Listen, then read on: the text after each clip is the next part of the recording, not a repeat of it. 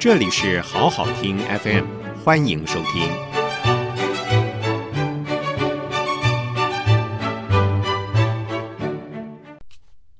FM 好好听的朋友，大家好，我是平秀玲。今日评评理呢，我们要来评一下。这只越来越难懂的爱国病毒，以及台湾防疫模范生哦，现在奇迹已经快要变成神迹了。这段期间以来，包括了日本的女留学生离开台湾到日本的边境被筛检出有新冠肺炎的病毒，然后呢，泰国的移工回到泰国之后也被筛检有新冠肺炎的病毒，而呢，这个日籍工程师呢，回到日本又被筛出。有这个新冠肺炎的病毒，那比利时的工程师要回比利时之前，在台湾筛检，身上也带有新冠肺炎的病毒。那最新的一起啊，是一度传出呢，有一位香港籍的女性回到香港之后，在居家隔离的期间哦，因为逃跑被检测出她。带有新冠肺炎的病毒，后来才发现哦，这个不是香港人哦，是台湾人，是一位居住在北部地区的台湾女性。到了香港之后呢，因为违反了居家检疫的相关规定哦，那进行筛检的时候发现她带有病毒。那现在呢，她在北部地区活动的八十名接触者也已经开始框列要求居家隔离，以及呢采。这个筛检的部分哦，那到目前为止，刚才我们提到这么多出境被检出有病毒的病例哦，他们在台湾的接触者好几百人，完全都是呈现阴性反应哦，所以这一支新冠肺炎的病毒呢，对台湾来讲是一支非常非常爱国的病毒哦，在本土它完全不进行任何的传播，但是呢，它一旦出境。到了这一个别的国家的这个边境被筛检的时候呢，又会呈现阳性反应哦。真的要说，这真是台湾奇迹哦，也可以说是台湾神迹哦。到底是怎么会这样哦？那有越来越多的公卫学者呢，觉得这些零星出现的警讯是必须重视的哦，所以呢，不断的要求，希望能够在入境也能够进行普筛哦。所以入境进行普筛，就是有任何国外人士哦，不管你是本国人还是外国人。你要进到台湾的边境的时候呢，我们就先进行新冠肺炎的普筛，然后再进行居家检疫哦。那你当然普筛的结果，你如果是带有阳性的病毒的话，那你当然是立刻进入这个隔离病房进行进一步的治疗。如果呢，在普筛的状况之下呢，你没有病毒的话，你仍然要进行十四天的居家检疫。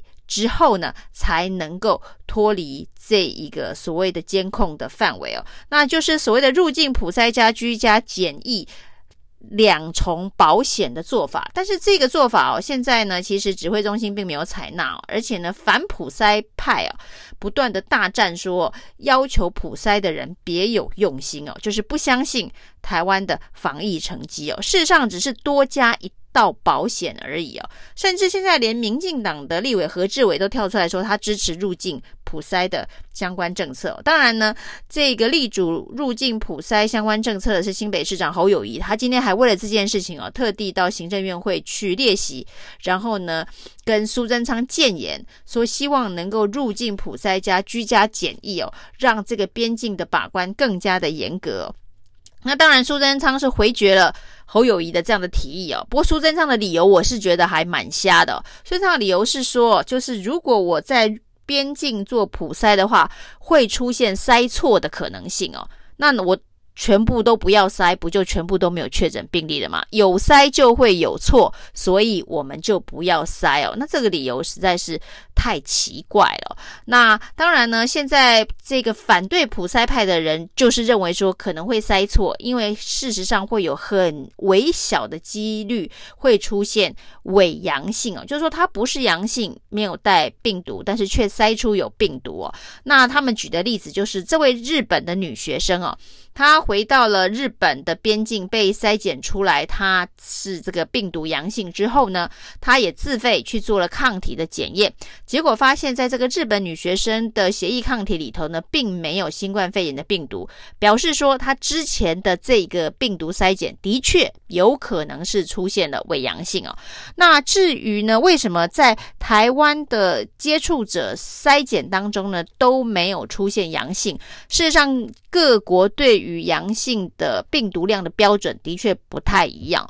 在台湾呢，对于这个阳性的这个标准是比较严格的，这个 CT 值要在三十五以下，那就是才是阳性啊。那在日本的范围是定四十哦，所以四十以下就算是阳性啊。那至于在台湾呢，你如果是测出是。三十五到四十之间的这一个范围的话，他就会做第二次的筛检哦，就是所谓的二采阴哦，要确定他第二次采验是阴性，然后才能证实它是阴性反应哦。但是各国做法当然是有一点点的不一样。不过现在这个病毒最奇怪的就是说，在台湾呢没有办法传播，但是一出国门呢，在边境会被别人筛检出来。为了要反对普筛这件事情哦，除了苏贞昌今天在行政院会上面特别解释说，不普筛的原因呢，是因为有筛就会有错，那有错就会造成恐慌。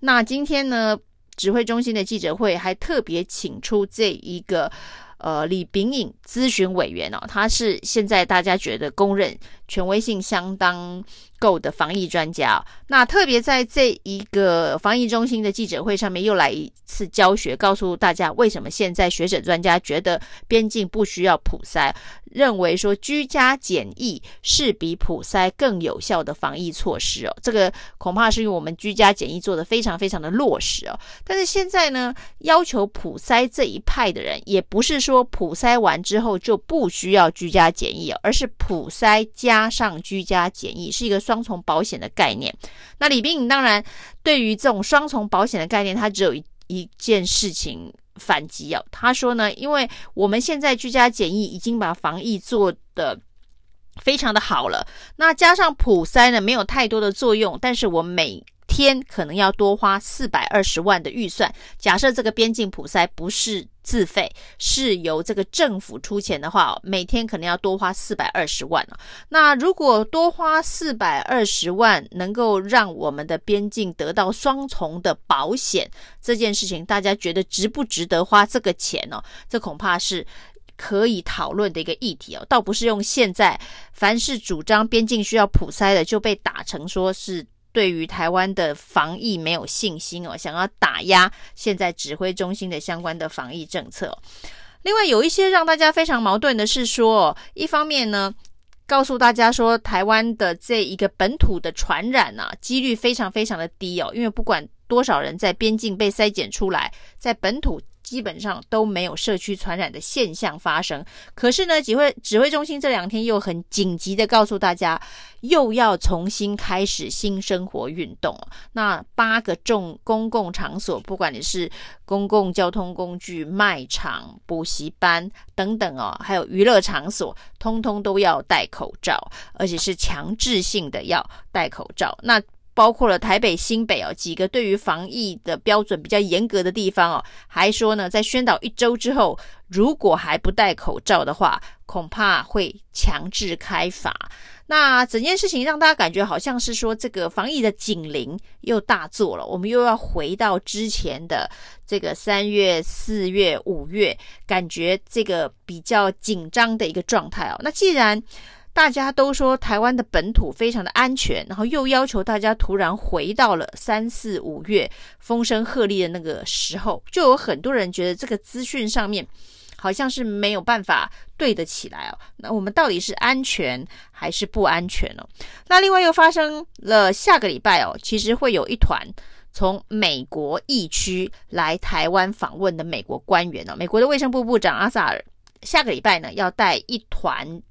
人到台湾来交流，那他是卫生部部长。以美国现在疫情的这么严重的状况哦，他来台湾大概三天的时间哦，他这一趟三天的旅程，他再回美国，恐怕美国又要多了一两万的确诊病例哦。身为这么重要的卫生部的官员，这个时候却选择来台湾，说要进行这个防疫的交流。第一个，这个选择时间点本身蛮奇怪的，但是对于台湾来讲，这个政治意义是很重大的，因为他是自一九七九年中台美断交之后呢，来台湾访问最高层级的官员，这当然跟去年。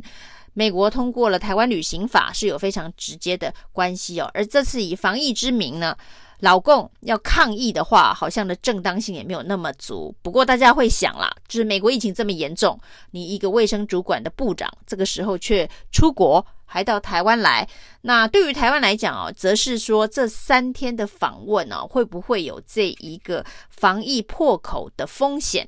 那这个叫被陈时中叫做外交泡泡，就是说呢，我们会把它包的滴水不漏。那也就是告诉大家说，这团美国的官员访问团呢，到台湾来之后是不需要进行居家检疫的，就是没有所谓十四天的隔离期的问题了。他在台湾之后呢，就开始活动，那也会见蔡英文总统。那现在是说呢，会全程戴口罩，而且不会握手。那等等的防范措施能不能够做到滴水不漏？那当然大家有一些质疑。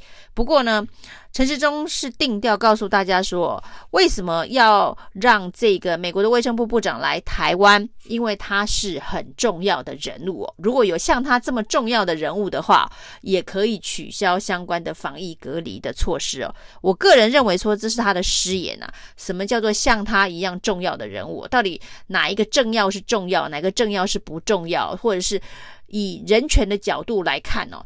对于台湾的防疫安全有所威胁的人，不管他多重要，恐怕都要以这个防疫科学的角度来思考这件事情，而不是以这个人的身份地位到底多重要。这跟他之前哦，在谈这个小明能不能回来的时候讲说，他既然选择了国籍哦，他就得自己负责。当时很多人也觉得陈时中那句话是一句失言呢、啊。因为呢，小明还未成年呢，未成年的小明，他的国籍是他的父母帮他选择的，所以你要小明自己怎么负责？那叫小明的父母去负责，也就是说呢，小明的父母帮小明选择了国籍，所以呢，小明现在不能回来，他父母就得自己负责，所以我们就会看到很多小明的父母们呢，常常就要跪在。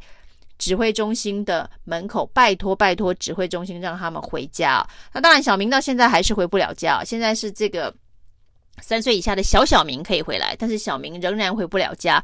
但这两天呢，发生了一个非常非常离谱的事情哦。教育部呢，昨天下午开了一个记者会，告诉大家说，九月份开学呢，所有国家的外籍学生都可以回来就学。那当然，当然包含了陆生哦。那这个记者会才开了三分钟，新闻稿也都已经发给现场采访的记者。那公文呢，也已经都发到各大学去哦，告诉大家说陆生是可以回来就学的。但记者会呢，只开了三分钟哦。这个教育部的次长立刻接到一通电话，神秘的电话。那回来之后呢，他脸色铁青的告诉大家说：“哦，这次的开放当中哦，不包含陆生。”那当然，解释的原因说的是因为两岸因素的考虑哦。两岸到底突然发生了什么事？是中国那边发生了严重的疫情吗？好像也没有太大的变化。为什么一个决策在三分钟之内被大翻盘，而且公文都发了，新闻稿都发了？那当然呢，后来陆委会开了记者会，的确现在两岸有政治因素的阻碍。那陆委会的说法是说，因为呢，这一个中国不让部分的这个新生啊到台湾来就学，就新生的部分呢，它有关于这个证件的部分啊，大通证等等呢，它不发，而且呢，这个证件上面呢，似乎对于国立大学“国立”两个字啊有意见，所以呢。现在有百般刁难的状况。既然呢，中国百般刁难部分的陆生哦，就是新入学者到这个台湾来就学，所以我们对等上我们要刁难那些旧生返回台湾就学的权利哦。所以两岸就是把陆生当成筹码哦，那一边要挡新生，这边要挡旧生哦。你挡新生，我就挡旧生哦。其实最倒霉的就是这些陆生，还有那些已经准备好要这个让这些陆生入学的学校们呢。那突然在三分钟之内做了这个重大的决策的转变哦，陆委会还抱怨教育部完全状况外哦，没有跟这个陆委会事先协调。但是大家知道哦，这个开放陆生返国就学的相关的政策是七月二十二号就宣布了。那八月五号只是发出正式的公文。那从七月二十二号到八月五号之间呢，这个政府单位之间彼此没有协调吗？那这个政策也是当时指挥中心所公布的。不过指挥中心说，现在所有陆生的。呃，相关开放议题是交给教育部来主管哦。那小民们能不能够回来这件事情呢，是交给陆委会来决定哦。那至于呢，外交泡泡这个泡泡要长多大，要长多少国家呢？这个当然是外交部的决定哦。那外交有外交部，教育有教育部，这个小民陆委会管。那请问防疫中心的这个防疫总指挥？到底要管什么？要管大家在八大场所戴口罩而已嘛？那对于边境怎么开放，能开放到哪个程度，都是各部会的权责。那我们的防疫中心还需要一级开设吗？那除了这个美国团啊，这个外交泡泡下个礼拜第一炮要来之外哦，中央社晚间还发了一个独家新闻哦，在八月底的时候呢，捷克。有一个由议长带队的九十人访问团要来台湾，有医疗的交流，有其他科技的交流，九十个人哦。那特别的是，他们的防疫方式是在捷克先自我隔离两周，到了台湾之后呢，是不隔离直接活动哦。那这隔离方式有用吗？他在捷克自己隔离两周，那我们能确保他的隔离是确实的吗？然后呢，还还要搭飞机。经过机场，虽然是说布拉格直飞，但是这中间还是有很多的接触的风险。然后到了台湾之后，就开始直接金融界的跟金融界交流，科技界跟科技界交流，医疗界跟医疗界交流。当然免不了又要拜访蔡英文总统。那八月底的时候，那时候台湾的疫情会是如何？捷克的疫情又会是如何？这恐怕都需要再考虑一下下，真的考验。这个防疫总指挥哦，不过这个总指挥现在的权力是越来越小，每个部会好像都可以有自己的决定。谢谢收听，请继续关注好好听 FM，记得帮我们分享给您的亲友，祝大家平安健康。